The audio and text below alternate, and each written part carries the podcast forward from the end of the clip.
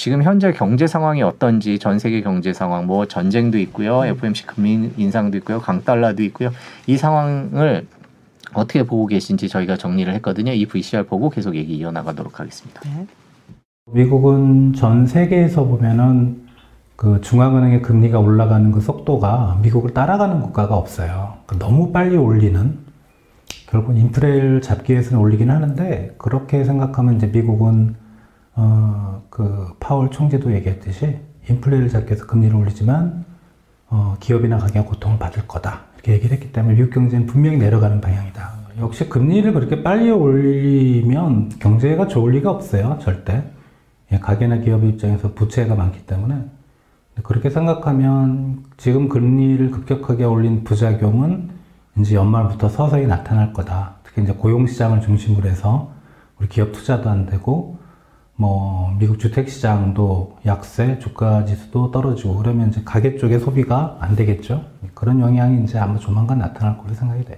어, 유로존은 러시아 우크라이나 사태의 향방에 좀 많이 달려 있어요. 역시 내려가는 방향은 맞는데 그게 이제 올해 연말 연초에 상당히 좀 불안할 거라는 그 전황이라는 게 예를 들어 푸틴이 뭐 대규모의 병력을 투입해서 확정이 될 수도 있고 또 하나는 이제 가스 밸브를 잠궈버릴 수가 있거든요. 그러면 유럽 쪽은 그 러시아 우크라이나 전쟁이 어떤 향방으로 가느냐 거기에 따라서 경기가 나빠지지만 침체의 폭이 클 건가 나쁜 건가 그게 아, 핵심이라고 생각이 됩니다. 또 중국은 지금 모든 나라 중앙은행들이 금리를 다 올리는데 중국만 내리고 있어요. 그러니까 그만큼 중국 경제의 어떤 상황이 상당히 안 좋다는 것을 우리가 알 수 있고요. 특히 이제 중국 경제가 아마 거의 1년 전쯤에 이제 헝다그룹 사태가 터지면서 부동산 시장이 최근 너무 안 좋습니다.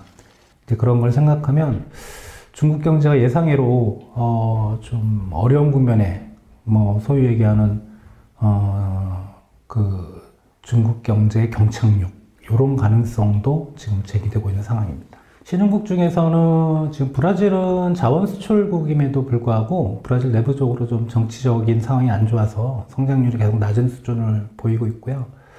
러시아는 예상하다시피 어 최근에 이제 걔네들이 원유나 가스 수출 비중이 상당히 높은데 가격이 올라서 그럼 러시아 경제가 좋아져야 되는데 전쟁을 치르는 바람에 뭐 올해는 마이너스 내년에는 성장률이 마이너스까지는 아니겠지만 뭐 소폭 플러스 정도. 그래서 러시아 경제도 안 좋은 상황이고 어, 브릭스 국가 중에서는 인도가 그나마 어, 인도도 분명히 경기가 지금 내려가는 방향인 것 같아요. 맞는데 어, 그래 상당히 좀 그래도 브릭스 국가 좀 탄탄한 뭐 내수 좀 받쳐주고 뭐 그런 상황을 좀 보이고 있어서 그나마 인도는 좀 나은 편이라고 생각이 됩니다. 러시아 우크라이나 문제가 경기를 좀 빠르게 떨어뜨렸던 요인인데 어, 다수의 의견은 아니고 소수의 의견이긴 하지만 그 미국 연준 의장인 파월이 급격하게 금리를 올리면서 그게 미국은 물론 뭐 다른 나라들도 경제를 어렵게 만드는 지금 가장 골칫거리가 이제 그런 미국 연준의 빠른 금리 인상. 그게 결국은 지금의 어떤 인플레나 이런 걸 잡기 위해서는 기업들의 투자가 필요하거든요. 그게 공급망 쇼크이기 때문에 기업들이 그런 쪽에 대한 뭐 생산 설비나 공급망을 어, 좀 스마트하게 할 수 있는 그런 투자들이 필요한데 그렇게 금리가 빨리 올라가 버리면 기업들이 투자를 못 해요. 미국이 이제 뭐 giant step 최근에 세 번, 아직은 이제 세 번 아니죠. 이제 아마 오늘이나 내일쯤 giant step 받으면 연달아 세 번을 받게 되는데 상당히 기울기가 급격한데 어, 그 이후에는 금리를 그렇게 빨리 올릴 수가 없어요. 그러니까 미국 내 어떤 내수 문제도 있고 내수 침체가 될 가능성 그리고 미국 주택 시장이 최근에 들어서 이게 사람들이 잘 모르는 이야기인데 거의 뭐 급락을 하고 있어요. 그러니까 미국에서 제2의 서프라임 사태가 올 가능성 이런 것도 있기 때문에 금리를 어 뭐 올해 연말이나 내년 상반기 이렇게 본다면은 빨리 올릴 수 있는 여지는 없습니다. 그러니까 그런 의미에서 변곡점이고요. 금리가 이제 높은 수준까지 올라가는 다음의 문제인데 과거 예를 보면 그렇게 금리를 높게 올리고 어, 금리를 바로 떨어뜨리는 기간이 좀 길어요. 한 뭐 짧으면 한 6, 8, 6, 개월에서 8개월 정도, 길면 1년이 넘어가거든요. 그래서 높은 금리 수준이 최소한 지속이 된다 이렇게 보시면 될 것 같습니다. 아무래도 환율이 올라가면 우리 수입 물가가 올라가고 그러면은 우리 이제 국내 인플레가 잡는데 상당히 좀 방해를 미치는 거죠.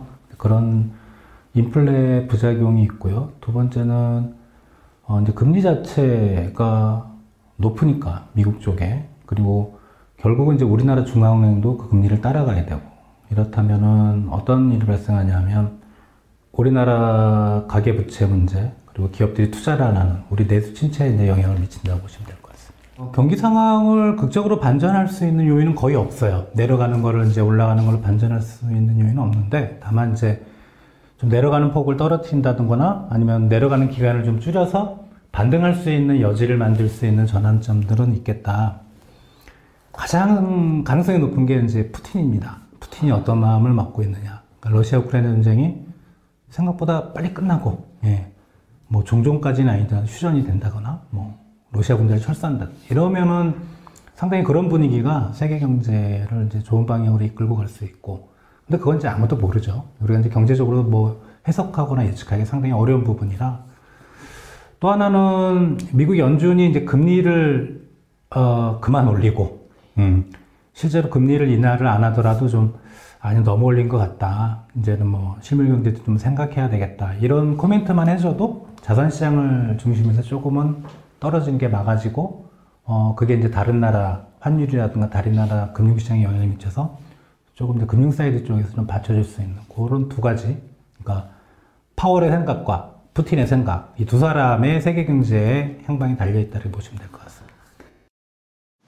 네, 요 현대경제연구원 주원 이사님께서 이 글로벌 경제 상황에 대한 분석과 이 전망을 해주셨는데요. 네. 좀 기억에 남는 게 이 세계 경제가 음, 말씀하셨듯이 파월과 푸틴 이 두 사람에 의해서 지금 어 되고 있잖아요. 움직이고 있잖아요. 이알 수가 없다라고 경제를 누가 알겠습니까? 네. 그렇죠. 알 사실 수가 예측이 없죠. 쉽진 예. 않은데 전쟁만큼 또 예측이 어려운 게 없어서 자 지금 이제 저희 또 방송에 들어오신 분들이 계실 것 같아서 저희가 러시아 관련된 상황을 간단하게 정리를 한번 하고 넘어가겠습니다. 오늘 푸틴 러시아 대통령이 우리 시간으로 3시경 어, 우크라이나 전쟁과 관련해서 군 동원령을 전격 발표했습니다. 즉 러시아 보호를 위해서 모든 수단을 동원하겠다는 거죠. 그러나 총 동원은 아니며 이 예비군 일부에 대한 부분적 동원령임을 강조하면서 네. 이제 현재 예비역 상태에 있는 사람들이 소집될 거고 뭐 우선 군에 근무했고 특정 전공 상응하는 경험을 가진 사람들이 대상이 될 거다 이러면서 이제 좀 제한을 뒀습니다. 사실 그동안 러시아 정부는 전쟁을 위한 동원령 발령은 없을 거다 이렇게 강조를 해왔는데 사실 이번에 미국 뉴욕에서 개막한 어, 77차 유엔 총회에서 서방 주요국이 어찌 보면 일제히 이제 러시아를 맹비난 성토를 하니까 어찌 보면은 이 동원하지 않겠다는 카드를 꺼내면서 굉장히 강대강으로 대응을 했다. 그리고 이제 앞서 말씀드렸지만 지금 일부 러시아가 우세했던 우크라이나 지역에서 조금 전황이 밀리면서 그런 거에 대한 좀 어, 선제적으로 조치를 취해야겠다라는 그런 생각도 하는 것 같고요. 그리고 앞서 하루 전에 전해진 그 국민 투표 투표 붙인 것도 사실 그, 그 저희 크림반도 때하고 굉장히 유사한 방식으로 전체적으로 어, 우세한 지역에 투표를 통해서 숫자적으로 명분을 확대, 어, 저 명분을 확보한 후에 이제 본인들의 뜻을 강행하는 그런 방식을 유지를 하고 있습니다. 특히 이제 오늘 조금 시장이 더 놀란 것은 어, 러시아는 다양한 파괴 수단을 갖고 있다. 즉 이제 나토 주요국 고위 인사들이 그동안 이제 러시아에 대해서 핵무기 사용할 수 있다 이런 발언을 하니까 네. 야 우리 우리도 있다. 있다. 우리 그리고 러시아의 통합성이 위협을 받으면 우리는 분명히 이 우리를 보호하기 위해서 가용한 수단을 사용할 것이다. 이것은 허풍이 아니다. 이런 말을 하면서 이제 핵무기 사용 가능성을 처음으로 이제 어, 육성으로 언급을 하면서 그 또한 시장에는 좀 불안 요인을 줬습니다. 뭐 상황은 봐야 되겠지만 어쨌든 금융시장은 조금 출렁이고 있습니다. 지금 유럽 유로화도 어, 장중한 때 한 1% 가까이 지금 떨어지고 네. 있고요. 뭐 2주, 차, 2주 만에 최저치고요. 그 다음에 원유도 그동안 이제 저 소비 하락 때문에 굉장히 안정적이었는데 지금 원유도 한 3% 그러니까 큰 폭의 뭐 급, 급등은 아니지만 어쨌든 어, 조금 에너지 위기 악화에 대한 관측 때문인 것 같은데요. 유가 시, 유- 유가 시장도 조금 출렁이고 있습니다. 그리고 러시아에 대한 또 우려가 있기 때문에 모스크바 증시 개장 직후 한때 이제 한 10% 가까이 급락을 네. 했고요. 그다음에 루브라도 장중 한때 한 5% 치솟는 이런 모습을 보이고 있습니다. 그래서 요거는 우리 이제 새벽 시장을 좀 더 보고 특히 이제 FOMC가 있기 때문에 미국 시장도 보고 판단을 해야 되겠지만 어쨌든 지금 일시적인 이런 어, 푸틴의 발언이 시장에는 어, 불안 요인으로 작용하고 있는 게 사실인 것 같습니다. 네, FOMC 때문에 고금리, 강달러 때문에 다가오는 경기 침체 이런 우려 때문에 시장이 정말 힘들어하고 지쳐 있는 상황에서 어, 푸틴이 푸틴 러시아 대통령의 한 말이 이제 시장에 영향을 미치고 있습니다. 방금 전해드린 거는 아까 그 발표 직후에 어, 유가가 3% 정도 올랐었다라고 이제 지금 기사도 들어와 있고요. 그런 얘기가 있었는데 지금은 조금 내려왔습니다.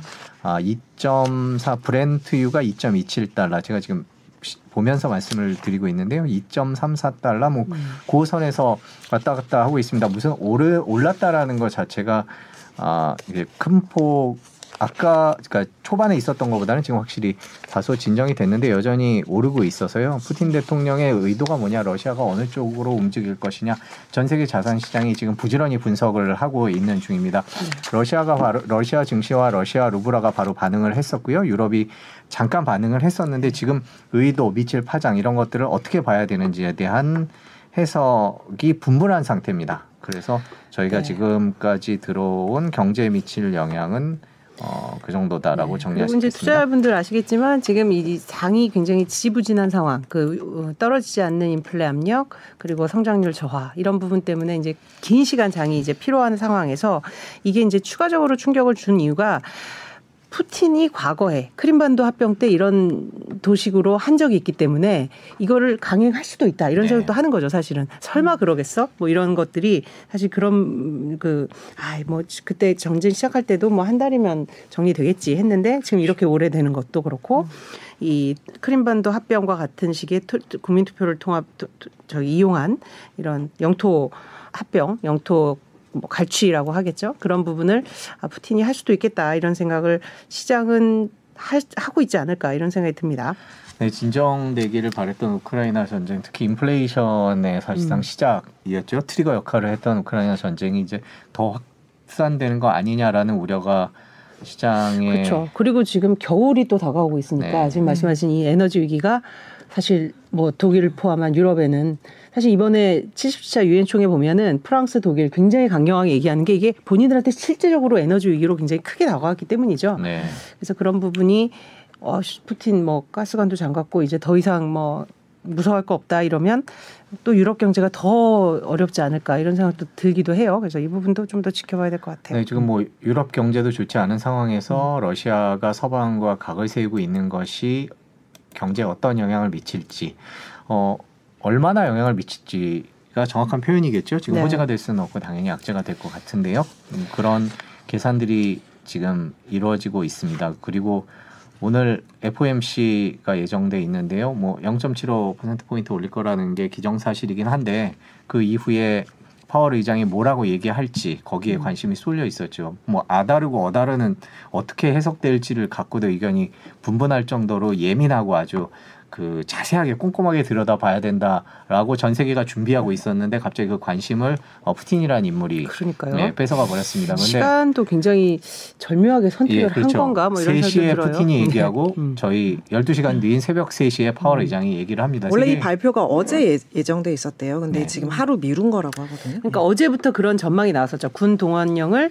이제 처음으로 들어 이제 네. 들고 나오지 않겠느냐. 그런데 아예 그럼 설마 그렇게 하겠느냐 하다가 오늘 이제 시점을 아마 정한 것 같습니다. 음. 네, 우리 핵, 우리도 핵무기 있고 핵무기가 어느 나라보다 음. 현대식이다라는 얘기를 했습니다. 러시아 푸틴 대통령이 핵무기를 예, 예, 예, 그 얘기할 때마다 뭐 설마 쏘겠느냐라는 생각과 푸틴 대통령이라면 실제로 쏠 수도 있겠다라는 근데 전, 불안감이 전 쟁이 일어나기 전에도 전쟁이 일어나겠어라고 했는데 네. 전쟁이 일어나서 네. 네, 그래서 네, 알 세계 자산 시장이. 반응을 하는 것 같습니다. 네.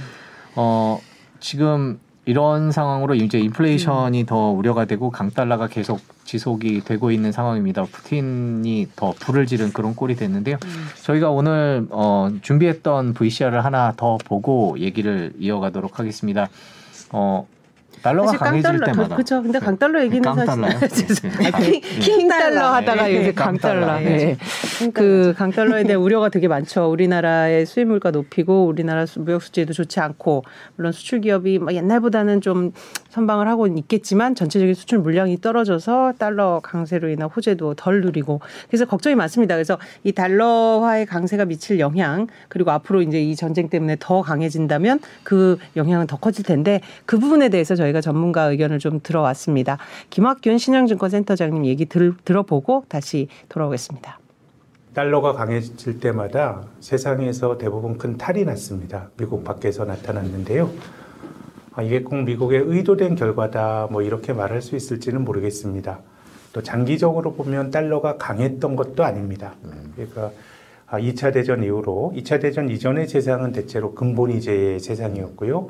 2차 대전이 붕괴된 이후로 어, 1944년에 브레튼 우드 체제가 만들어진 이후에 71년도까지는 달러 가치가 금에 고정돼 있었던 어떻게 보면 이제 고정환율제 세상인데 71년도에 미국이 금태환 중지를 닉슨 대통령이 선언한 이후에 지금처럼 환율이 변동되는 세상이 열렸거든요.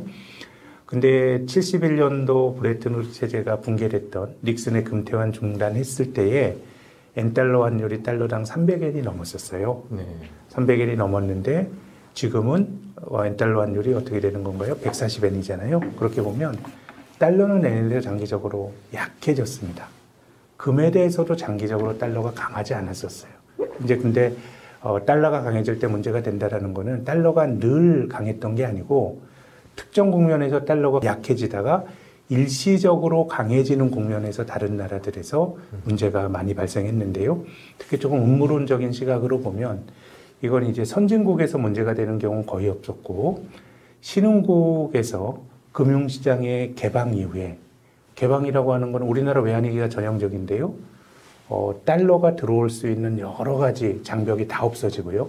그래서 싼 이자로 달러를 차입했다가 그 신흥국들이 어떤 이유로 달러가 강해지면서 어, 달러 빚을 지고 있는데 달러가 강해진다라고 하는 갚아야 될 부담이 늘어난다는 거거든요. 우리나라 외환위기 때 원달러 환율이 한 뭐 700원, 800원 하다가 2,000원까지 가는 것처럼 달러 빚 지고 있으면 부채가 2.5배가 되는 거예요. 그래서 강달러 국면에서 그 나라 경제가 무너지고 그래서 미국 자본이 싼 가격에 그 나라 자산을 사는 이런 것들이 어떻게 보면 어, 좀 이제 시장에서 많이 거론이 되는 음모론 중에 하나입니다. 강달러에서 신흥국 경제 망가뜨리고 그리고 상대적으로 낮은 가격에 미국 자본이 그 나라의 자산을 헐값에 사는 건데 어, 어쨌든 달러가 강해질 때마다 세상에 탈이 났습니다. 80년대 초에 미국이 금리를 20%까지 올렸을 때 미국 금리가 이렇게 올라가니까 달러가 지금처럼 강해졌거든요. 그때 라틴 아메리카가 외환위기를 겪었죠. 멕시코, 아르헨티나 어떻게 보면 라틴 아메리카 1차 외환위기의 시작이 80년대 초 미국 금리 인상 다음에 있었고요. 어, 지금의 금리 인상 속도가 미국의 금리 인상 속도가 그 어느 때보다 빠르지만 지금 이전의 금리를 가장 빠르게 올렸던 때가 94년도에 연준에 긴축을 할 때 금리를 아주 공격적으로 올렸습니다. 그 다음에 벌어졌던 거는 멕시코가 어, 그때 그 외환위기를 겪었고요. 그 다음 차례가 태국, 한국, 그리고 러시아까지 이어지는 3, 4년의 신흥국 위기가 있었습니다. 그래서 미국이 금리를 많이 올릴 때마다 달러가 강해지면서 특히 신흥국을 중심으로 외환위기가 발생하는 일들이 이제 벌어졌었고요. 지금도 IMF 같은 기관에서 이제 강달러가 신흥국 위기를 촉발할 것이다 라는 뭐 경고를 하는데 뭐 과거에도 봐왔던 현상인 것 같습니다. 근데 최근에 강달러가 과거와 조금 다른 것은 신흥국에 대해서 달러가 유독 강했던 시기는 있었는데 지금은 거의 모든 통화에 대해서 달러가 강합니다. 유로에 대해서도 근 2002년 이후로 달러 가치가 가장 강하고요. 엔에 대해서는 98년 이후로 가장 강합니다. 그렇기 때문에 지금은 그 신흥국뿐만 아니라 선진국 통화에 대해서도 달러가 유독 강하다라고 하는 것은 최근의 강달러의 특징적인 점이고요. 어찌됐건 강달러가 된다라는 것은 미국 밖의 나라 사람들이 살기가 고달파진다는 얘기입니다. 미국 달러는 기축 통화고요. 그 통화가 있어야 교역을 하고 여행도 다니고 일반적으로 하는 거거든요. 그럼 우리나라가 작년 이맘때 원달러 환율이 1,150원이었습니다. 우리가 국제사회에 그 살아가는데 필요한 달러를 구하는데 우리나라가 1,150원이면 1달러 구할 수 있었는데 지금은 1,400원 가까이 됐으니 달러 구하는데 20%가량 더 높아진 거니까 우리가 살아가는데 비용이 뭐 환율이 높아져서 수출 기업이 도움이 된다 뭐 이런 것도 있지만 나라 전체적으로 어쨌든 이제 달러 구하기가 비싸지면서 살아가는 비용이 커지는 것이고 지금 온 세계가 강달러 때문에 뭔가 살아가는 삶의 코스트가 높아지고 있다라고 생각하시면 될 것 같고요. 특히 최근처럼 인플레이션이 문제가 되는 국면에서는 통화 가치가 약하면은 인플레이션을 자극하는 측면이 있습니다. 우리가 작년 이맘때 외국에서 1달러어치 물건을 수입할 때 1,150원에 수입을 할 수 있었는데 지금은 1,400원 가까이 줘야 같은 1달러짜리 물품을 수입하도록 비싸게 수입해야 되니까 이게 인플레를 자극하는 것이고요. 상대적으로 미국의 경우에는 어떻게 보면 인플레에 대처하는 데는 자국 동화가 강한 게 수입 물가를 낮추면서 도움을 받을 수가 있기 때문에 지금처럼 인플레이션이 문제가 되는 국면에서는 미국 입장에선 강 달러를 어느 정도 즐길 수 있는 측면도 있는 것 같은데요. 뭐 이런 과정들이 뭐 미국의 의도된 결과인지 뭐 여기에 대해서는 뭐 여러 가지 뭐 논란이 있을 수 있다고 봅니다. 미국 입장에서도 인플레이션이라고 하는 자기 앞에 발등에 떨어진 불이 있기 때문에요. 근데 어쨌든 미국의 의도와는 무관하게 미국이 금리를 빠르게 올리고 그 결과로 달러가 강해질, 강해질 때는 미국 밖의 나라에서 큰 탈이 나곤 했다라고 하는 거는 뭐 역사적인 사실인 것 같습니다. 저는 뭐 미국이 이렇게 금리를 빨리 올리면 미국 경제도 좀 멀쩡하지 못할 거라고 봅니다. 미국 경기도 둔화가 될 테고요. 근데 다른 나라가 받는 고통이 상대적으로 커지겠죠. 지금 이제 달러화가 신흥국 통화뿐만 아니라 선진국 통화에 대해서도 강세를 나타낸다고 말씀을 드렸는데 이건 다 금리 인상 속도를 환율이 최근에 반영하고 있다고 봅니다. 어느 나라 중앙은행이 금리를 올려서 자기 나라 경제를 망치고 싶은 중앙은행이 없습니다. 근데 미국은 그나마 금리를 올려도 될 정도로 경제 펀더멘탈이 상대적으로 좋습니다. 최근에 우리나라 원자재 가격 높아지면서 무역 수지 적자가 좀 이제 계속 이어지고 있잖아요. 미국은 원래 소비를 많이 해서 다른 나라부터 물건을 많이 샀기 때문에 구조적인 무역 수지 적자국이지만 미국은 지금 무역 수지 적자가 드라마틱하게 줄어들고 있습니다. 원자재 순 수출국이거든요. 고용도 굉장히 좋고요. 또 미국의 가계도 2008년도 글로벌 금융위기가 미국에서 난 불이었는데 그 이후에 부채를 상당히 줄였습니다. 근데 금리가 올라갈 때 견딜 수 있는 내성이 미국이 상대적으로 강하니까 연준이 금리를 빠르게 올리는 건데요. 유로존의 ECB 생각해 보면 지금 이탈리아 국제 수익률이 이제 4% 넘어갔거든요. 미국 따라서 금리는 쫓아서 올리는데 이탈리아라든가 취약한 나라를 생각하면 금리 올리는 게 영 마땅치가 않을 테고요. 어, 일본의 그 BOJ의 경우는 아예 금리를 올릴 엄두도 못 내고 있습니다. 또 우리나라의 경우는 미국보다 선제적으로 저는 한국은행이 이번에 긴축 사이클에선 전 제 역할을 했다고 보는 쪽입니다. 미국보다 7개월 먼저 금리를 올렸죠. 또 사상 초유의 big step도 밟고. 근데 미국이 이런 식으로 big step, giant step 뭐 연달아 하다 보니까 이제 금리가 역전이 돼버린 거예요. 그래서 우리나라도 원화 가치가 약하니까 중앙은행 입장에서는 야, 참 금리를 안 올리기가 매우 조심스러운데 금리를 올렸을 때 한국은 가계부채라든가 이런 민간 쪽의 부채가 문제가 될 확률이 다른 나라보다 아, 미국보다 구조가 더 취약하기 때문에 이걸 못 쫓아가다 보니까요. 그래서 이번에 강달러를 종결짓는 힘은 저는 미국에서 나올 거라고 봅니다. 미국이 금리 올리니까 다른 나라가 쫓아가서 금리 차를 좁히고 이건 제 생각엔 매우 무망한 일이고요. 다른 나라는 그런 능력을 갖고 있지 않고 금리 올렸을 때 부작용이 크기 때문에 어찌됐건 좀 미국의 물가가 안정이 되면서 미국의 긴축 속도가 좀 둔화가 돼야 다른 나라들이 강달러로부터 받는 고통이 완화될 수 있지 않을까 생각을 합니다. 미국만 바라보고 되는 이번 된- 거의 전적으로 그런 것 같습니다. 음, 그런 것들은 대부분의 그 금융 개방과 매우 좀 그 맞닿아서 벌어졌습니다. 라틴 아메리카 나라들이 뭐 언제부터 그 미국의 부채를 많이 졌겠어요.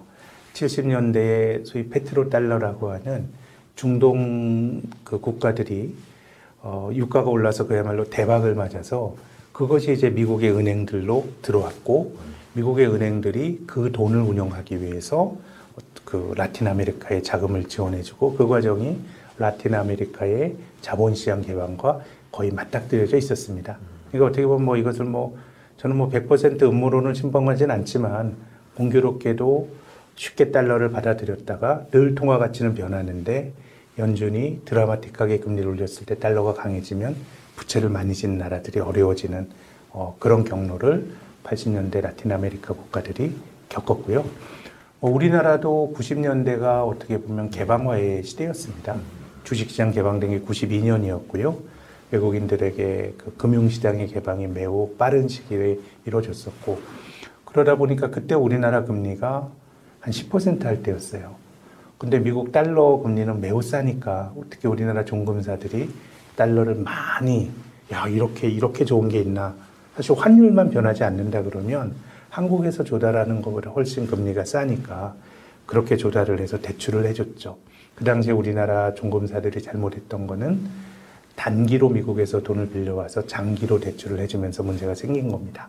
근데 이제 달러가 강해지고 어, 신흥국 위기가 생기면서 달러의 어떤 그 신용시장이 경색이 되면 달러를 언제든지 빌릴 수 있으면 문제가 없는데 이게 딱 막히게 되면 빚진 사람들이 매우 어려워지는 것이거든요. 그래서 늘 개방 이후에 신흥국들이 어려움을 겪었고요. 뭐 태국 마찬가지고요.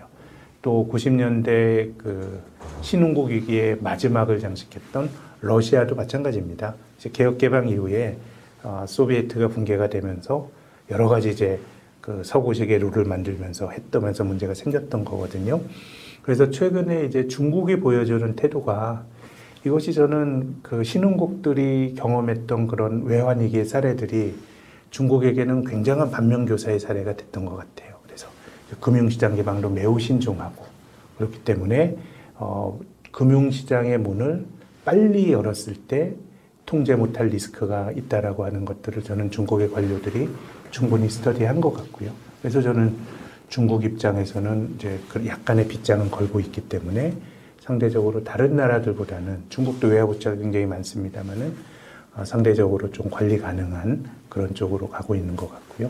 그래서 어쨌든 어, 달러가 강해지면 기축 통화가 강해지면 기축 통화를 얻는데 더 큰 코스트가 들어가고 그 과정에서 가장 취약한 나라들이 어려움을 겪었고 이것이 주로 신흥국을 통해서 특히 개, 개방을 자본시장을 개방을 빨리 한 나라들이 그 직후에 어, 위기를 겪었던 것 같습니다. 이미 그 개방은 상당히 많이 진행이 됐고요. 최근의 달러 빚은 제 생각에는 제도상의 개혁 개방이라기보다 돈을 가장 많이 푼 나라가 미국입니다. 압도적으로 많이 돈을 풀었고요. 그러니까 달러 구하기가 쉬웠던 것이고 어, 우리나라가 많이 돈을 푼다고 하더라도 이거는 한국에서만 돌아다니는 돈인데 기축통화는 어디나 필요하거든요. 기업이 돈을 빌려서 투자하고 싶은 기업도 있을 테고 그렇기 때문에 어, 최근에 그 달러에 대한 포섭이 좀 그 강해졌다라고 하는 거는 제도의 결과라기보다 미국이 2008년 금융위기 이후로 그 어느 때보다도 많은 돈을 풀었던 것이 어, 좀 이제 곳곳으로 좀 퍼져 나갔다라고 보는 게 타당할 것 같습니다. 전 세계를 말씀하시는 거죠. 그럼요. 그래서 어 뭐 그 코로나 팬데믹 이후로는 너무 잠깐의 기간이었고 실제로 한 2년 정도 그 돈을 풀다가 올해 3월부터 긴축을 하고 있는데 길게 보면 2008년 금융위기 이후로 미국이 양적 완화를 한 6년 했거든요.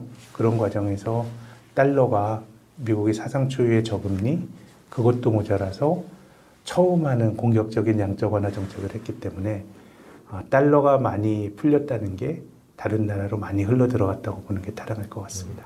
그 대부분 이제 달러로 표시된 부채의 형태로 들어가겠죠. 주식을 사는 게 아니라 그러면 차입의 형태로 또 미국의 금리가 거의 제로 아니었습니까? 그 차입의 형태로 들어가 있을 텐데 통화 가치가 자국 통화가 약해진다 그러면 결국 달러로 갚아야 되거든요. 그럼 이제 빚을 진 사람 입장에서는 달러가 강해진 것만큼 부담이 더 늘어났다고 봐야 되겠죠. 만약에 또 차환을 해서 하더라도 미국의 이자율이 또 굉장히 높아졌기 때문에 아무튼 달러 빚을 많이 진 경제 주체들은 지금 어려움을 줄 수밖에 없는 그런 형국이라고 봅니다. 비슷하다고 생각합니다. 비슷하다고 생각하는데 근데 어, 중남미의 위기는 사실 80년대 중남미가 라틴 아메리카가 1차 외환위기를 겪고 어, 2000년대 초에 또 아르헨티나 같은 경우는 또 외환위기를 겪었거든요. 아르헨티나 뭐 외환위기가 10번 있었다는 거 아닙니까? 근데 뭐 한국이 그렇게 큰 영향을 받지는 않았어요. 뭐 최근에 터키가 어려움을 겪는 것도 마찬가지고 브라질도 마찬가지인데 어, 신흥국의 위기는 글로벌 전체적으로 전이가 되는 효과는 조금 약한 것 같습니다. 우리나라가 외환위기 97년 외환위기는 한국인들에게는 참 잊기 힘든 굉장히 상처였지만 글로벌 경제 전체적으로 보면 경기가 나쁘지 않았거든요. 그래서 주변부에서 탈이 나는 거는 늘 있는 일이고 최근에 신흥국의 위기도 저는 뭐 어려움 있는 나라들이 나오겠지만 이것이 전이가 되는 효과는 매우 약할 것 같고요. 물론 그 나라 국민들에게는 굉장히 아주 삶의 고통이 크리라고 생각이 되고요. 그래서 우리 입장에서는 뭔가 선진국 쪽에서 문제가 생기는 게 문제일 텐데 제 생각에는 이제 뭐 이탈리아라든가 이런 쪽이 문제가 되겠죠. 미국이 어, giant step을 밟으니까 21로 그냥 쫓아가는 거거든요. 어, 뭐 인플레이션 때문에 금리를 많이 올려야 되겠다. 이거 맞죠. 근데 왜 금리를 22는 7월부터 올렸겠어요? 미국은 3월부터 올렸는데 그냥 이 역내 이탈리아 같은 취약한 국가 생각하니까 금리 올리는 게 마뜩찮은 겁니다. 그래서 어떻게 보면 전형적으로 미국 뒤쫓아가는 거거든요. 그래서 미국이 racing을 하면 할수록 다른 나라들도 쫓아갈 수밖에 없는 그런 형국인 것 같고 그렇게 본다 그러면 어, 신흥국이 몇 나라들이 탈이 날 가능성은 매우 크다. 그렇지만 한국에 있는 우리 입장에서는 신흥국의 전염 효과는 매우 약한데요. 조금 관심 기울여서 봐야 될 부분이 유럽이고요. 남유럽 국가들은 어, 조금 눈여겨봐야 될 것 같습니다. 특히 최근에 이탈리아 국제 수익률이 10년 만기 국제 수익률이 4%가 넘어갔습니다. 단기간에 급등을 했는데요. 어, 유로존의 재정 위기가 뭐 10여 년 전과 같은 강도일지 모르겠지만 조금 비슷한 분위기로 흘러가고 있는 것 같아요. 그래서 남유럽의 위기가 생긴다 그러면 이거는 바로 글로벌 금융시장의 문제가 될 수 있다고 봅니다. 그 80년대 초까지의 감달라는 사실 큰 의미는 없습니다. 그때까지는 자본시장의 개방화가 거의 안 돼가지고요. 한국 사람들, 한국인, 한국 사람 이렇게 주식을 했기 때문에 부채가 문제가 되는 경우들이 많았던 것 같고 90년대 중반 이후로 강달러가 나타날 때는 신흥국이 좋았던 적이 없었죠. 늘 어, 외국인 자본이 이탈을 하고 이런 모습들은 늘 나타났고요. 근데 저는 미국마저도 공격적인 금리 인상으로부터 아주 자유롭기는 힘들 겁니다. 예, 이제 금리가 올랐을 때 미국 밖의 나라에서 탈이 난 사례들 말씀드렸는데 어, 이제 미국만 탈이 났던 사례도 있습니다. 80년대 후반에 미국이 이제 긴축을 할 때는 신흥국은 비교적 멀쩡했는데 어, 미국의 주택대부조합 SNL 이런 거 파산됐고요. 99년에 금리 올랐을 때는 미국의 IT 버블이 붕괴되면서 미국 주식이 가장 큰 타격을 받았고요.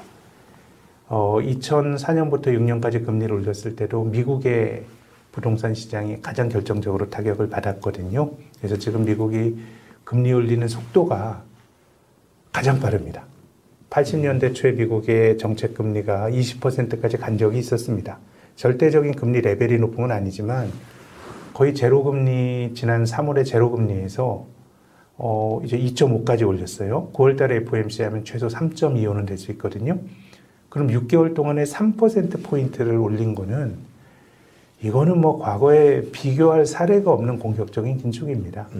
그런 거라 그러면 제 생각에는 미국도 결정적으로는 좀 영향을 받을 가능성이 있고 특히 2분기 미국의 GDP를 보면 순수출이라고 하는 교역이 어, 되게 나빠졌어요. 그러니까 수입하는 입장에서는 뭐 인플레를 잡는 건 좋지만 자국 통화가 너무 강해지게 되면 어쨌든 수출에는 또 타격을 입으니까요.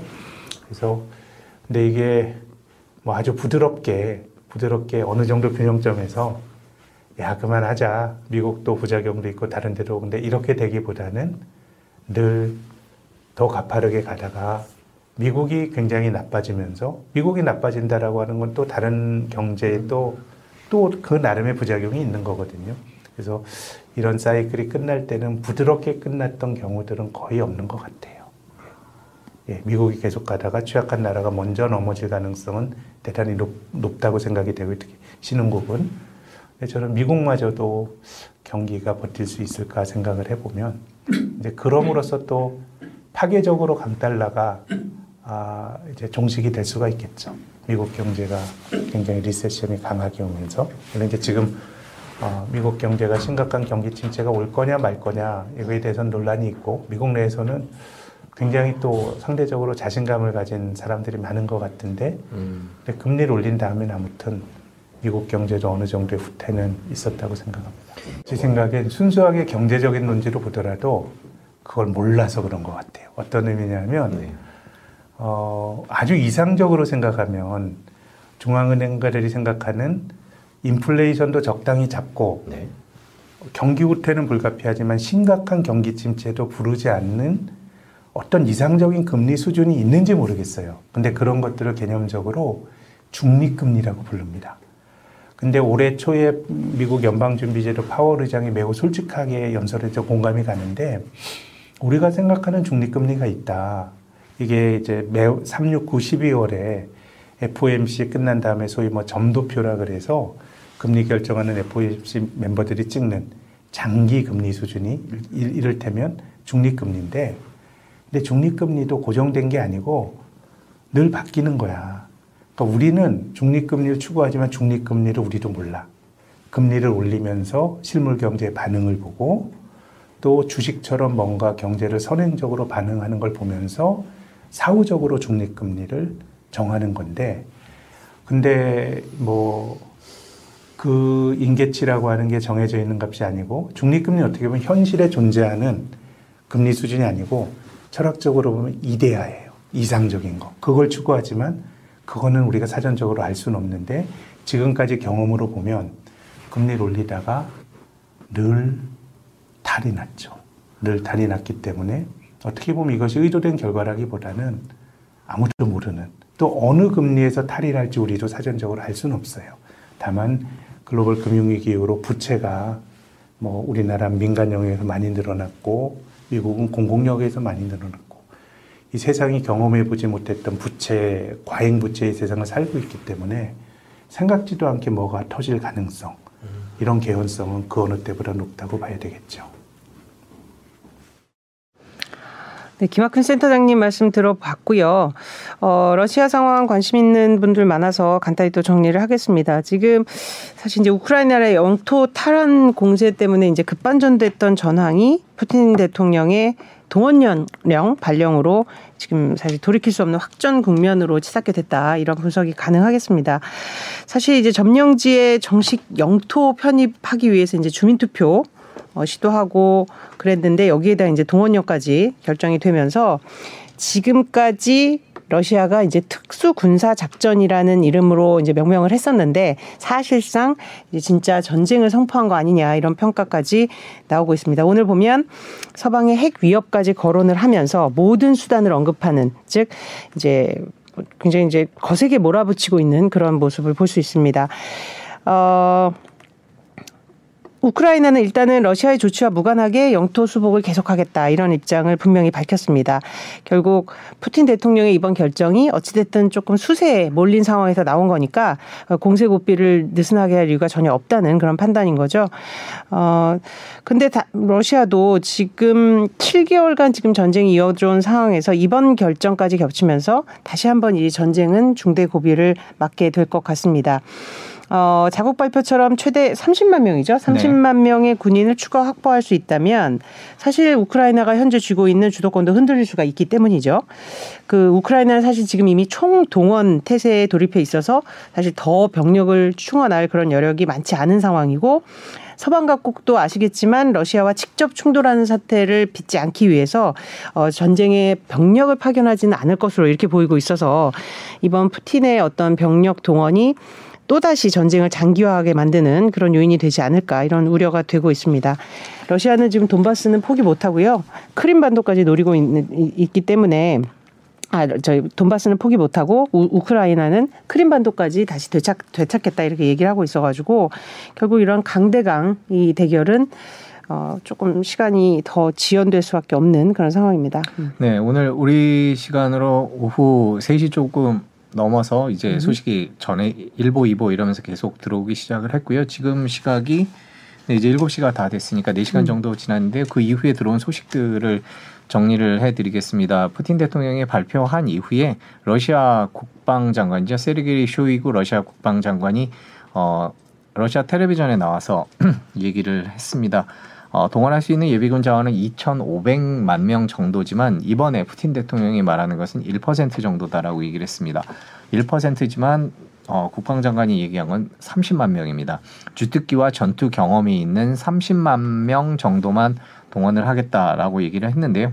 어, 우크라이나 에 30만 명을 추가로 넣겠다 이런 식으로 이해가 되면서 아 전쟁이 더 오래 갈 수 있다 그렇죠. 어떤 식으로 더 확산될지 모르겠다. 경제적 파장은 어떻게 될지 모르겠다. 이런 기사들이 계속 이어져서 나오고 있습니다. 아직까지 정확한 러시아의 의도나 러시아의 움직임을 판단하기는 어려운 상황이기 때문에요. 경제의 반응들, 각 음. 경제 주체들의 반응들도 어 엇갈리거나 혹은 조심스럽거나 네. 둘 중에 하나인 상황입니다. 한 가지 확실한 거는 러시아가 이제 동원령을 통해서 확전을 선택한 이상 협상을 통한 종전은 사실상 어려워졌다는 거죠. 그래서 결국은 어느 한쪽이 더는 전쟁을 수행할 수 없는 그런 지경이 될 때까지 전쟁이 격화될 거다. 이런 우려를 할 수밖에 없는 네, 그런 진단이. 나오고 네. 있는 거죠. 그리고 시장은 지금 좀 어떻습니까? 네. 아, 예, 저희가 방금 음, CNBC 화면을 캡처를 음. 했습니다.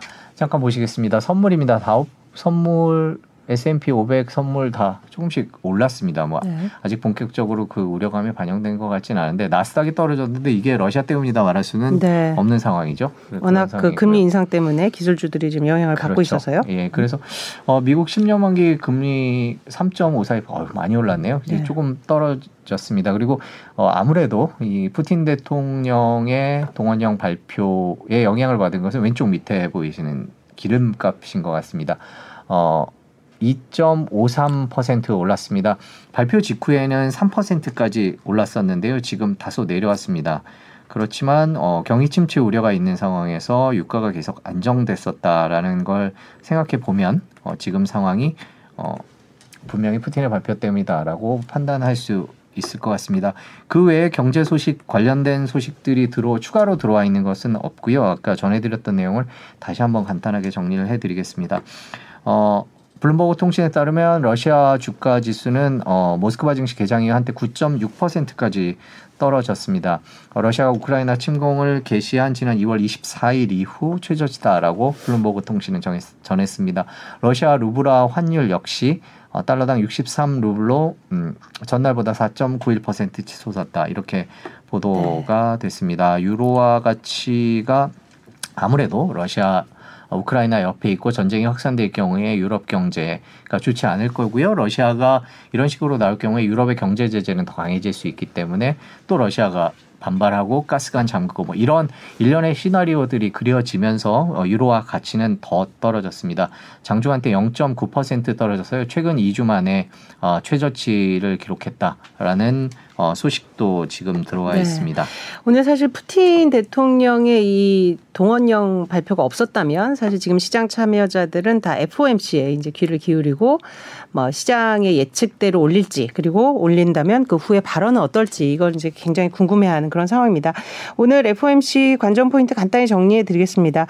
거의 뭐 오늘 푸틴 발언 때문에 결정이 뭐 뒤집어지거나 그러진 않을 것 같은데 consensus는 75bp입니다. 그래서 거의 확실히 되고 있다. 뭐 이런 얘기들이 많이 나오고 결국 시장은 사실 계속 그 슈퍼 매파를 유지하고 있는 파월의 입에도 큰 기대를 하고 있지는 않는 것 같아요. 그래서 뭐 금리는 빠르게 상승 중이고 경기는 빠르게 경색되고 있고 자산 가치도 빠르게 하락하고 있고 기업들은 너나 할 것 없이 인력 구조 조정하고 있고 인플레가 다시 올라갈 가능성은 점점 사라지고 있고 뭐 이런 거 그 대체적인 consensus가 지금 유지가 되고 있는 상황이어서 결국은 앞으로 이제 미국의 경제 상황 그리고 CPI 핵심 구성 요소들을 보면 CPI 완, 인플레는 완화를 가리키고 있는 건 분명한데 이 속도가 어떻게 될지 그게 이제 시장의 최대 관심인 것 같아요.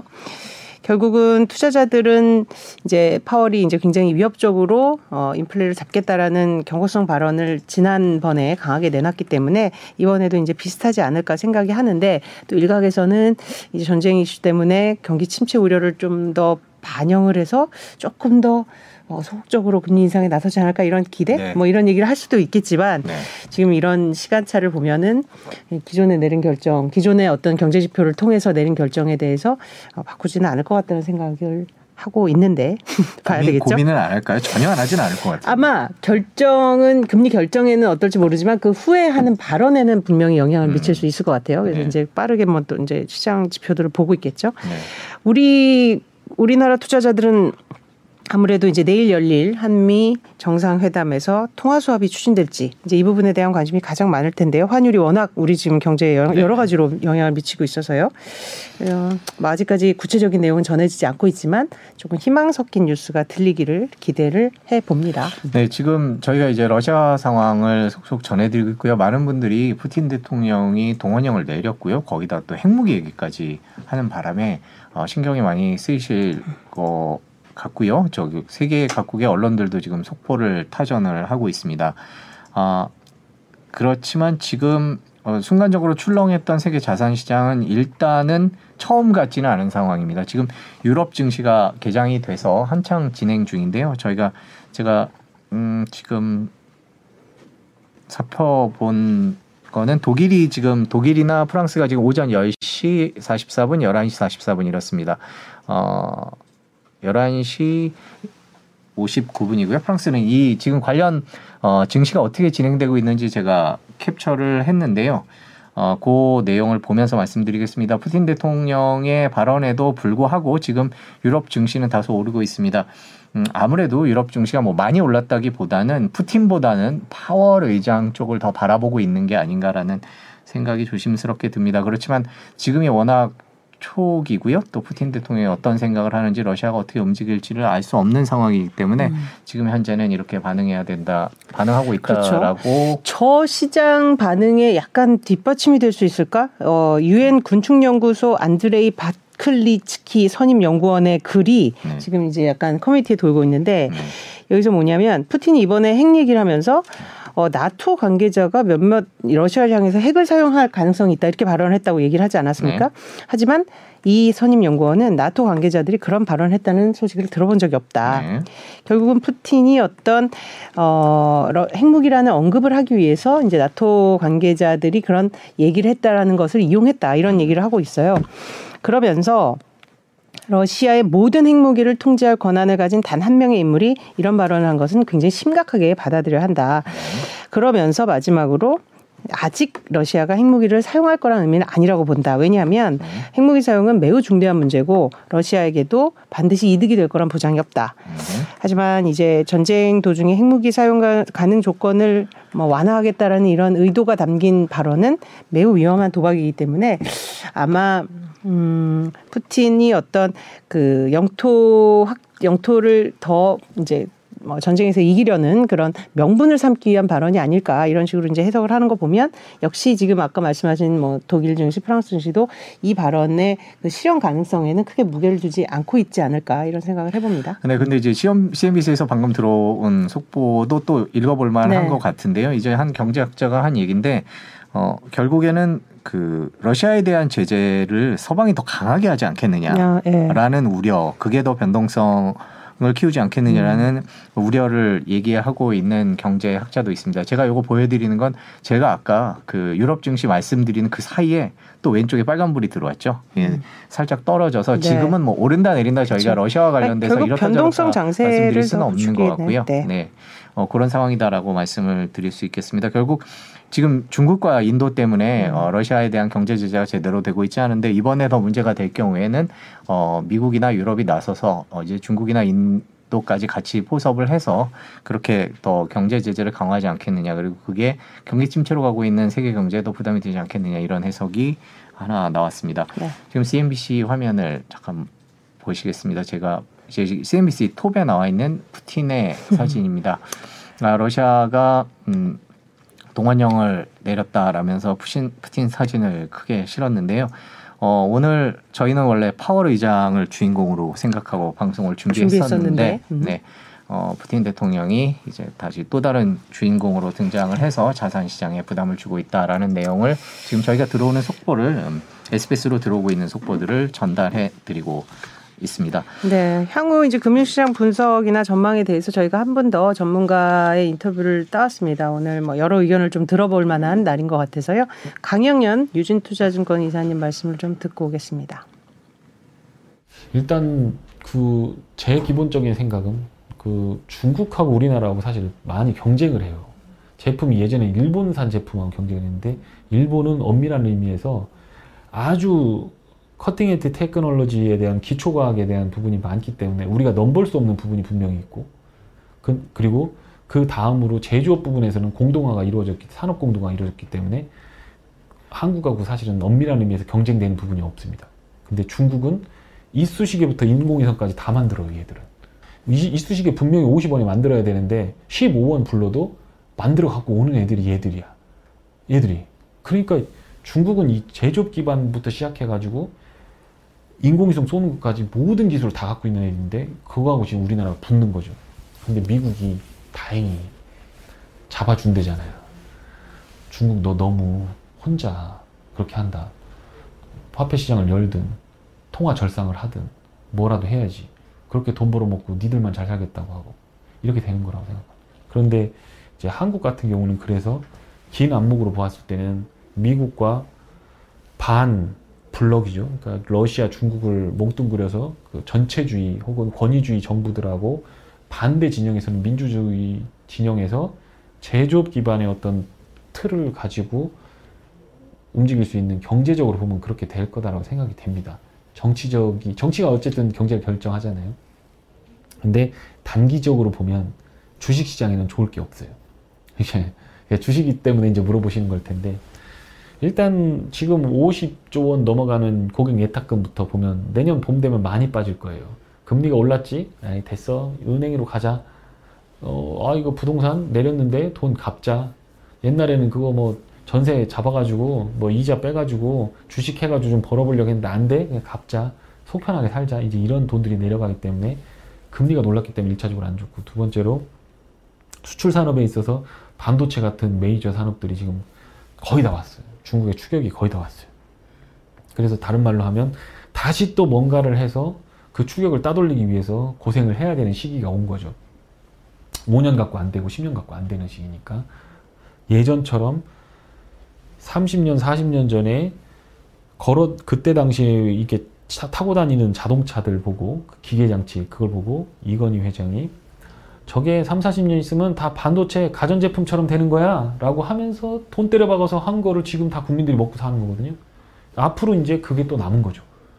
10년, 20년, 30년을 먹여 살릴 뭐가 있어야 되는데 조선이 되겠습니까? 메모리 반도체가 되겠습니까? 전기차 하나 삘랑 남았는데 그건 테슬라가 먼저 먹고 있고 거기에다가 이제 비메모리 쪽에 같이 붙어서 이렇게 같이 가면 되는 건데 배터리 이거는 케미컬 공장, 정유 공장하고 똑같은 거거든요. 그러니까 이거는 마진을 갑작스럽게 좋은 게 하는 게 아니라 여기서 원자재 갖다가 가공 잘해서 팔아먹는 스프레드 먹는 산업이기 때문에 메모리 반도체라든가 이런 것들처럼 시장을 선도할 수는 없습니다. 그러니까 그거는 일단 차치하고 커지 아무리 커진다고 해도 마진 폭이 제한되어 있기 때문에 그러면 우리가 해먹고 살 게 뭐가 있냐면 BTS 가갖고 뭐 콘서트 한번 해갖고 뭐, 뭐 100억씩 1000억씩 번다 해서 그거 갖고 국민들이 먹고 살지 못해요. 자부심은 있겠지만. 그래서 결론적으로 산업 섹터가 경쟁력을 잃어가고 있기 때문에 한국 시장을 그렇게 좋지 좋게 보지는 못할 거다라는 거죠. 그리고 국민연금이나 이런 사람들 기관 투자가들이나 이런 사람들이 이제 우리나라보다는 해외 쪽으로 눈을 돌리고 있기 때문에 어려울 수 있을까라고 하는 생각이 듭니다. 그래서 주식시장은 장기 투자한다라고 한다면 다른 데를 찾아봐야 됩니다. 음, 저는 그렇게 생각합니다. 그게 미국이 됐든 유럽이 됐든 경쟁력 있는 걸 찾아봐야 되고 채널을 그려놓고 1800선에서 2200선까지 왔다 갔다 하는 주파수처럼 왔다 갔다 하는 그 사이클을 투자해서 트레이딩을 하겠다라고 하시는 분들은 여기서 들어가는 거가 맞는 것 같다. 그런 생각을 합니다. 금리에 대한 금리를 사람들이 우습게 보면 안 돼요. 이거는 연준이 얘기하는 거에 키는 뭐냐? 예를 들어서 내가 기업을 해요. 이거 이렇게 방송 장비 해놓고 해요. 그동안에는 제로 금리였기 때문에 10만 명 유튜버만 만들면 거기다 돈 태워줄게 하는 사람들이 너무 많았어요. 돈 한 푼 못 벌어도 괜찮아. 그렇게 해서 100만 명 되면 되지 하면서 그 다른 말로 하면 벤처라고 하는 벤처라 벤처 정신이 있을 수 있는 건 연준이 금리를 제로로 했기 때문에 벤처 정신이 나온 거지. 그 사람 성향이 막 있고 사회가 막 잘못되고 뭐 한국 사람들이 막 무슨 뭐 유목민의 후예라서 막 벤처 이게 아니야. 이건 오바야. 너무 갖다 붙이는 거야. 그냥 연준이 돈을 많이 줘서 다른데 어디 이자 넣을 것도 없고 뭐 할 게 없으니까 나중에 한 방이라도 될 수 있는 거 때려 박자라고 하는 거예요. 근데 지금 4%가 한다는 거예요. 지금 올리면 75표 올리면 3.25가 됩니다. 그러고 나서 25, 25씩만 해도 거의 3.75에서 거의 4%까지 가는 겁니다. 기준금리 4%대는 시장 멀티플이 12배, 13배여야 돼요. 근데 지금 17배입니다. 그러니까 이익은 그대로 리세션 안 오고 이익은 그대로 유지된다고 하더라도 20% 빠져도 아무도 할 말 없어요. 그 정도로 금리는 중요합니다. 왜냐하면 4%의 금리를 보면 그냥 간단하게 10% 금리를 얘기해 보죠. 만 원에다가 1년 묶어놓으면 만 천 원이 됩니다. 그러니까 나중에 만 천 원은 지금 만 원하고 똑같죠. 그러면 여기다가 이 나중에 만 원이라고 하는 돈은 1.1을 할인해서 지금 받아야 되는 거죠. 그 9천 원인 거예요. 9천 원.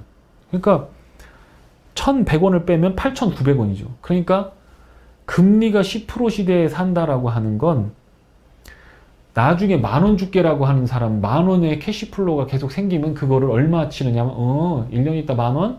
그러면 지금 8,900원이네 라고 하면서 이거 8,900원짜리 라고 재무학에서 한다는 거예요.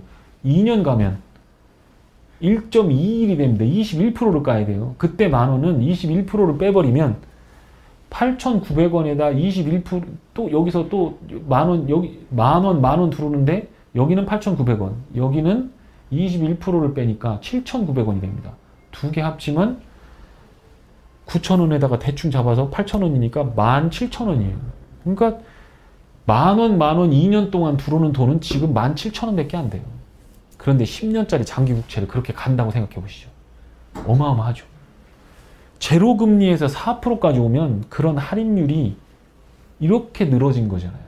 거기다가 기업들은 너- 야 국채가 4%인데 니들이 무슨 삼성은 국채보다 좋은 등급 받을 수 있겠지만 니네 조금 안 좋으니까 자금 딸리지? 그럼 7, 8%돼. 이렇게 되거든요. 그럼 할인해 보면 현대자동차가 분해 조립해갖고 공장 해갖고서 딱 해갖고 부품사 갖다 놓고 해갖고 5% 맞은대요. 근데 이자가 그런 식으로 급증해갖고 돈을 많이 돈이 없는 데서 장사를 해야 된다. 5% 먹으려고 이자를 15%를 내고 그걸 하겠습니까? 다 잠겨버리는 거죠. 실질적인 타겟과 그동안에는 워낙 저금리였기 때문에 금리를 올리고 나면 시장이 다시 반등했어요. 악재 해소, 상황 해제, 괜찮네? 그러니까 가끔 폭탄이 터지고 총소리가 나면 집에 이렇게 숨어 있다 다시 나오는 거예요. 그랬는데 지금은 그게 아니고 슈 하고 돌리는 그 소리가 떨어지면 이제 그냥 다 폐허되는 거예요. 지금 1%대 25bp를 올리는 거 하고 지금 3%대 들어와서 25bp를 올리는 거는 완전히 차이가 많이 납니다. 그래서 제 생각엔 아마 반등할 겁니다. 조금 75p하고 상황 해제라고 하고서 오- 사는 게 있으면 그 위에다 내고 누군가 꺾어서 때릴 겁니다. 주식 다 팔고 인버스 치고 헤지 펀드도 쇼 치고 하면서 반등세를 그리다가 박스권 지금 11,000에서 13,500건의 박스권에서 움직이다가 이렇게 꺾어지는 흐름이 올 하반기부터 내년 1분기까지 나올 가능성 상당히 크다. 주식을 언제 또 다시 시작을 하는 시기가 되는지를 어떤 지표나 이런 그 실업 청구 건수 어. 그걸 가지고 어떻게 보면 투자를 해야 되냐. 네네네 다 까긴 했는데 네. 자 CPI는 1년 전에 얘기했어야 됩니다. 음. CPI는 후행 지표거든요. 물가는 후행입니다. CPI를 끌어올릴 만한 이유가 뭐가 있겠느냐라고 했을 때 커머더티를 갖고 왔었고 WTI를 갖고 왔었을 때 아무도 안 들었어요. 그러고 나서 올라왔죠. 지금 와서 WTI 내리니까 커머더티 내리니까 떨어진다. 바보 같은 소리예요. 임금하고 잡지값 때문에 그렇다는 겁니다. 그걸 잡아야 되는데 선후 관계를 보면 임금을 먼저 잡아야 돼요. 노동시장의 문제고 그 노동시장의 바로미터가 실업률인데 실업률 자체도 물가보다도 더 보수적인 지표예요. 더 늦게 발표되는 최고 후행 지표라고 보시면 됩니다. 다 하고 나서 사람 자른다는 거예요. 사람 자르고 실업급여를 받게 되면 이제 그 실업률이 차곡차곡 올라가는 거죠. 근데 지금은 실업이 발생하는 게 아니라 오히려 신규 고용이 너무 좋아요. 사람들이 일할 자리가 너무 많아. 가장 좋은 바로미터는 언제냐? 페드가 금리를 인하할 거예요. 그 사람들이 이미 다 알아요. 아, 그래서, 어, 이거, 금리를 쫙 올리다가, 어, 이제 좀 보자, 지켜보자 하면서 옆으로 딱 기- 동결을 시킵니다. 그러다가 경제가 안 좋아질 것 같으면 팍 꺾어서 내리기 시작해요. 야, 이거 안 됐다. 이거 경제가 망가지겠다. 인플레를 잡기 위해서 상당 기간 올려놓고 인플레를 죽이기 위해서 계속 덮어 놓는 거예요. 다 포기하도록 실업률이 막 늘기 시작하면서 자연 실업률 이상으로 실업률이 튀기 시작하면 지금 예를 들어 4%인데 지금 4%가 찍힌 걸 봤어. 그러면 앞으로 3개월 후에는 그보다 훨씬 높아지는 걸 알기 때문에 이 사람들이 이걸 보고 금리를 내리기 시작하는 거죠. 그러면 그때가 진짜 폭락이 와요. 금리 내리기 시작할 때. 왜냐하면 경제 안 좋다라는 걸 정확하게 아는 페드가 인정해 주는 거잖아요. 이렇게 해서 쭉 빠질 겁니다. 그렇게 될 거예요. 그래서 그때 돼서 페드가 금리를 완전히 내린 후에 실업률이 사주 이동평균 실업률이 막 올라갈 거예요. 신규 실업수당 청구 건수, 실업자들 숫자가 늘어나다가 그게 꺾이기 시작하는 타이밍에 딱 주식을 사시면 될 겁니다. 아 이거는 내 영업 저건데 그래서 아직 먼 얘기니까 굉장히 넉넉하게 기다리셔도 됩니다. 지금 적금 넣으셔도 만기 되기 1년짜리 적금 만기 되기 전까지 절대로 그럴 일 없을 겁니다. 그 늘 드리는 말씀이지만 그 좋은 기회가 왔을 때 현금이 있어야 됩니다. 자산이 있어야 돼요. 가난 제가 15년 여기서 일하면서 가난한 사람하고 부자하고 차이는 딱 그거 한 가지 차이입니다. 이게 좋은 거 알겠어. 내 진심을 통해서 말해. 그런데 한 사람은 돈이 없다고 말하고 어떤 사람은 돈이 있다고 말해요. 그리고 여유 있는 사람은 재미삼아 한번 해볼까? 이렇게까지도 얘기합니다. 그러니까 주식이라는 건 이렇게 완샷으로 돈 넣어서 이렇게 고스톱 치듯이 하는 게 아닙니다. 큰 사이클을 가지고 도박하고는 다르죠, 주식은. 그러니까 차분히 인내하면서 공부를 지금 하셔야 됩니다. 데칼코마니하고 똑같아요. 그러니까 하락을 이렇게 했으면 올라가는 건 또 그대로 올라갑니다. 그러니까 하락장을 잘 견디셨다면 상승장을 벌 수가 있고요. 주식 주식이 되게 좋은 게 뭐냐면 하락을 2, 3년 동안 터져가지고 탈탈 털렸어도 상승장 6개월 만에 그거보다 몇 배를 다 벌을 수 있는 데가 여기입니다. 근데 언제 상승 오는지는 누구도 모르죠. 경제가 돌아가는 걸 보면서 이렇게 하나하나 톱니바퀴가 맞아 들어가면서 만들어지는 거거든요. 그러니까 그거를 전문가한테 미리 예단하고 네가 모르면 전문가 능력 없다. 능력 없습니다. 그러고 말지. 그걸 맞출 필요도 없고. 다만 이렇게 점프를 해야 스키 점프 같은 것도 보시잖아요. 샥 활강해야 확 날아갑니다. 날아갈 수 있어요. 그러니까 지금 이렇게 활강을 하고 있는 사이에서 거기서 넘어져 버리고 회피해 버리면 점프를 할 때 날 수가 없습니다. 그러니까 지금은 리스크 관리를 하라는 거지 주식시장을 쳐다보지도 말라는 게 아닙니다. 네, 어, 지금까지 강영현 유진투자증권 이사님 말씀 들어봤습니다. 강달러 시대에 어떻게 투자를 해야 되는지 그 투자법에 대해서 얘기를 들었고요. 그 전에는 신용증권 김학균 리서치센터장님으로부터 어, 강달러 시대에 그 신흥국들이 얼마나 힘들었는지 또 어떤 역사가 있었는지 들어봤습니다.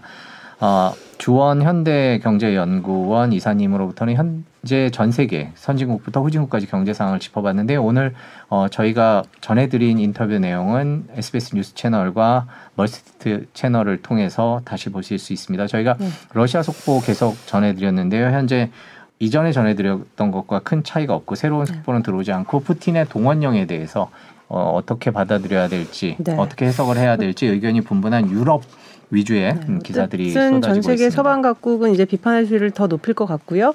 그 전황은 어떻게 한 찬치 앞을 알 수 없는 그런 상황이 될 것 같습니다. 오늘 밤에 FOMC도 있고 해서 어, 투자자들 입장에서는 굉장히 잠 못 이루는 밤이 될 거다 뭐 이런 얘기도 했는데 이제 러시아 이슈까지 더 붙여졌습니다.